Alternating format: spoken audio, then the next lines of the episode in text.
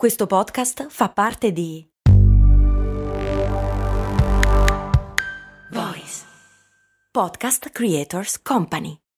Questa puntata di Crash è sostenuta da Scalable Capital, l'app che permette di iniziare a investire in modo semplice e sicuro. Scalable è una app regolamentata con oltre 600.000 clienti che consente di investire in azioni, ETF, fondi e di creare piani di accumulo automatizzati partendo anche da un solo euro. Con Scalable puoi fissare i tuoi obiettivi di investimento, per esempio proteggerti dall'inflazione o mettere da parte i soldi per l'università dei figli e iniziare iniziare il tuo percorso finanziario a piccoli passi. Tutto questo approfittando anche di una sezione dedicata all'apprendimento dei principi base degli investimenti. Per scoprire di più su come Scalable può trasformare il tuo approccio agli investimenti, visita il link che trovi nella descrizione di questo episodio di Crash.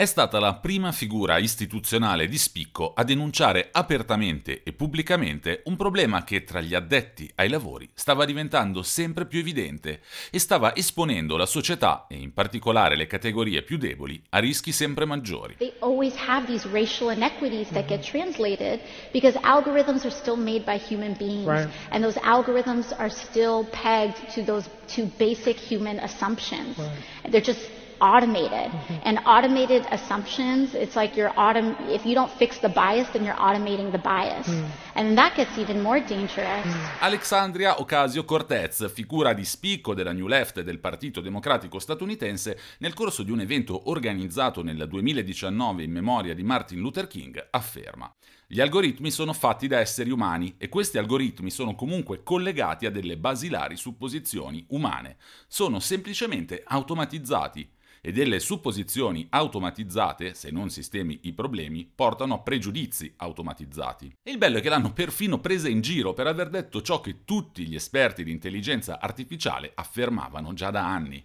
Per esempio, una firma di punta del foglio conservatore The Daily Wire ha scritto Alexandria Ocasio-Cortez afferma che gli algoritmi che si basano sulla matematica sono razzisti. Come dire, ma di che cosa sta parlando? E non si è trattato nemmeno di un caso isolato, per un giorno intero repubblicani e conservatori si sono scagliati contro Ocasio Cortez. D'altra parte, infatti, come potrebbero essere razzisti degli algoritmi di machine learning guidati come sono dai dati, dall'analisi statistica, dall'informatica? Non possono che essere sistemi neutri e oggettivi, completamente immuni da tutte le storture e da tutti i pregiudizi del pensiero umano, giusto? Eppure i casi in cui gli algoritmi hanno effettivamente discriminato le minoranze etniche sono ormai innumerevoli e in alcuni casi hanno anche provocato l'arresto e la carcerazione di persone innocenti. Sono Andrea Daniele Signorelli e questo è Crash, la chiave per il digitale.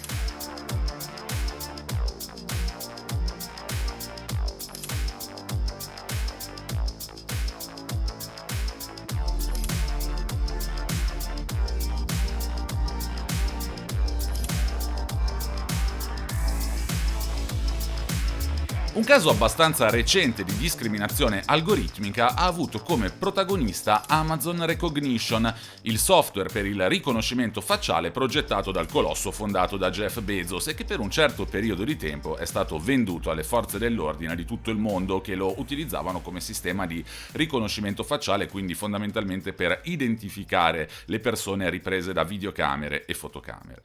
Nel luglio 2018 la American Civil Liberties Union, che è un'associazione in difesa delle libertà civili, ha deciso di testare questo programma, ha deciso di testare questo Amazon Recognition e ha pubblicato gli esiti dell'esperimento sul suo sito. Per questo test è stato utilizzato un database di 25.000 foto segnaletiche accessibili al pubblico, foto che sono state poi confrontate con quelle dei 535 parlamentari statunitensi. Ora, Recognition, cercando di combinare le foto segnaletiche con quelle dei parlamentari, ha individuato effettivamente 28 politici eletti alla Camera al Senato. Vale a dire che secondo Amazon Recognition 28 parlamentari erano criminali le cui foto segnaletiche erano nel database della polizia. Ovviamente sbagliando. Fin qui ci troviamo davanti a un ulteriore esempio della pericolosa inaccuratezza di questi sistemi, ma c'è di più, perché nel 39% dei casi i parlamentari confusi per criminali erano uomini e donne nere, che però rappresentano solo il 20% degli esponenti del congresso. Insomma, in poche parole, una persona di colore aveva circa il doppio della possibilità di essere confuso per un criminale rispetto a una persona bianca, perpetuando in questo senso gli stessi pregiudizi di cui è vittima una parte consistente della società occidentale. E non si è trattato nemmeno dell'unico caso e neanche del primo caso, anzi il primo e che poi ha dato via alle ricerche sul campo risale ormai addirittura al 2015, quando il sistema di riconoscimento immagini usato da Google Photo ha iniziato a catalogare alcune persone nere con l'etichetta gorilla. Non essendoci modo di capire esattamente dove l'algoritmo di Google stesse sbagliando, ci si è limitati temporaneamente a vietare all'algoritmo di classificare qualunque cosa con l'etichetta gorilla.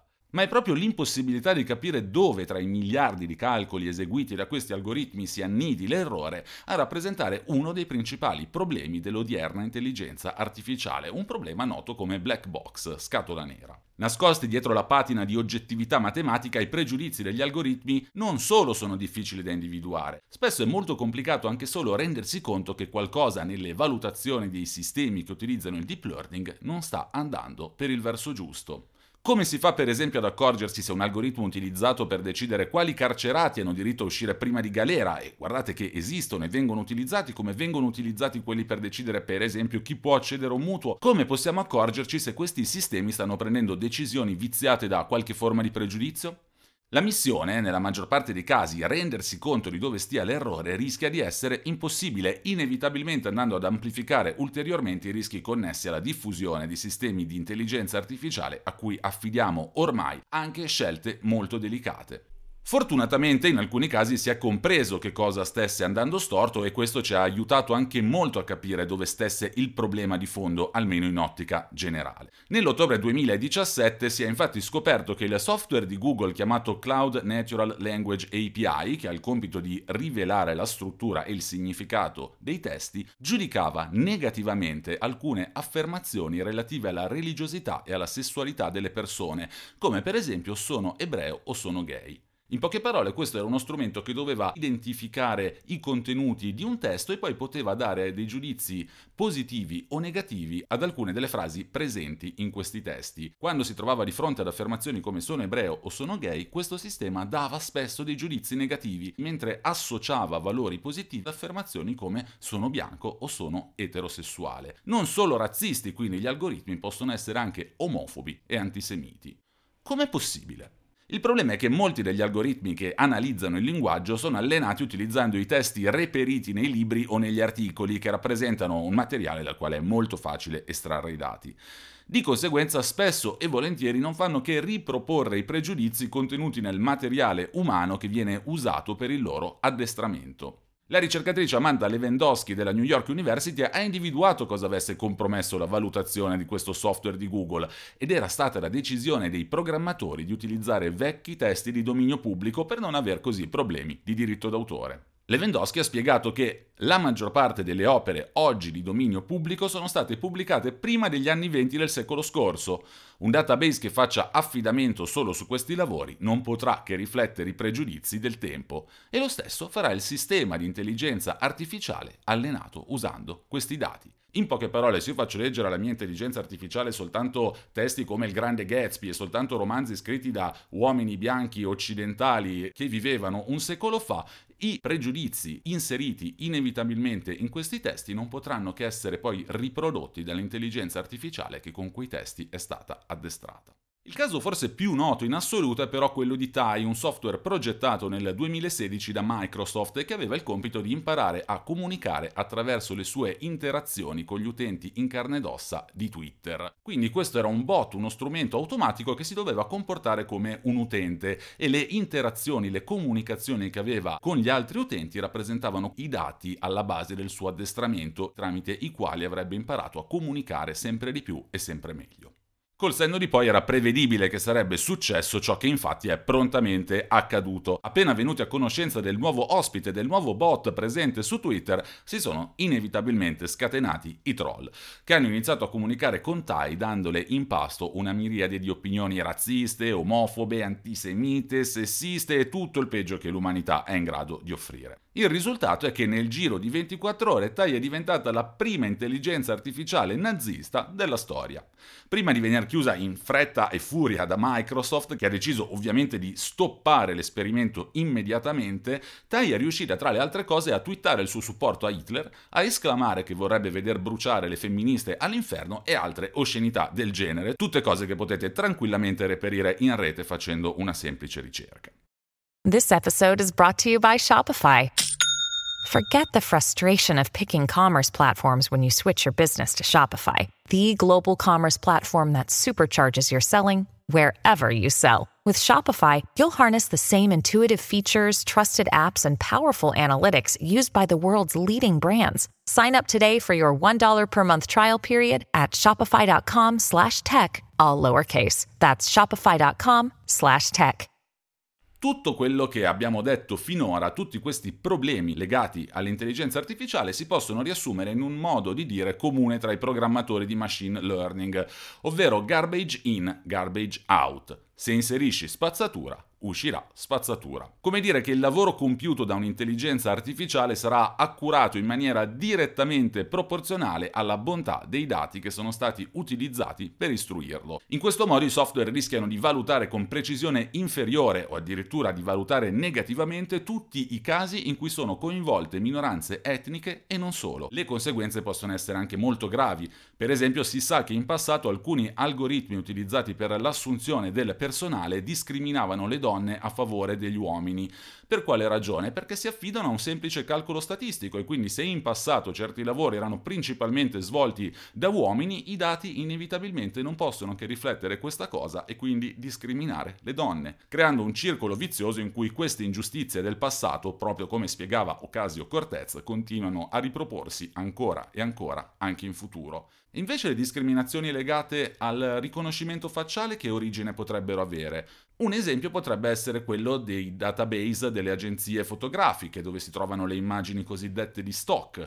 Provate a fare una ricerca. Nella maggior parte dei casi compariranno uomini bianchi e molto molto meno di frequente compariranno donne nere, anche se per fortuna la situazione sta gradualmente cambiando. Inevitabilmente se questi sono i dati utilizzati per l'istruzione dell'intelligenza artificiale, quel sistema diventerà molto più bravo a riconoscere gli uomini bianchi e rischierà di discriminare le persone che bianche non sono. E guardate che non si tratta di un rischio solo teorico, almeno tre persone, l'ultimo caso è stato l'anno scorso, almeno per quello che si sa, sono state arrestate e temporaneamente detenute a causa di un errore dell'intelligenza artificiale incaricata di riconoscere i volti. L'aspetto più significativo è forse addirittura un altro. Tutte e tre le persone coinvolte avevano infatti una caratteristica in comune, erano tutti e tre uomini neri e ovviamente per quello che abbiamo detto finora si capisce che non si tratta di una coincidenza. Il punto è, ha senso continuare a utilizzare strumenti automatizzati che ci espongono a rischi di questo tipo e che rischiano di perpetuare a oltranza gli errori del passato? Come ha sostenuto il docente ed esperto di intelligenza artificiale Gary Marcus,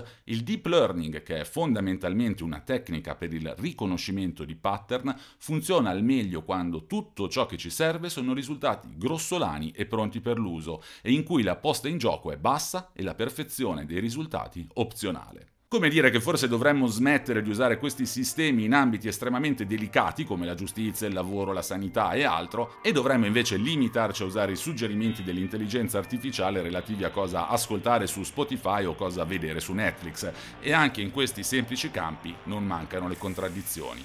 Ma di questo forse parleremo un'altra volta. Sono Andrea Daniele Signorelli e questo è Crash, la chiave per il digitale. Vi aspetto ogni mercoledì su tutte le piattaforme di podcast. Vacanze in Sicilia o in Sardegna. Con i traghetti GNV viaggi in relax, porti tutto quello che vuoi e ottieni super vantaggi. Col nuovo programma Fedeltà MyGNV accumuli punti viaggiando, ricevi un cashback del 20% e tanti sconti a bordo. Non c'è modo più conveniente per andare in vacanza. Scopri i dettagli su gnv.it.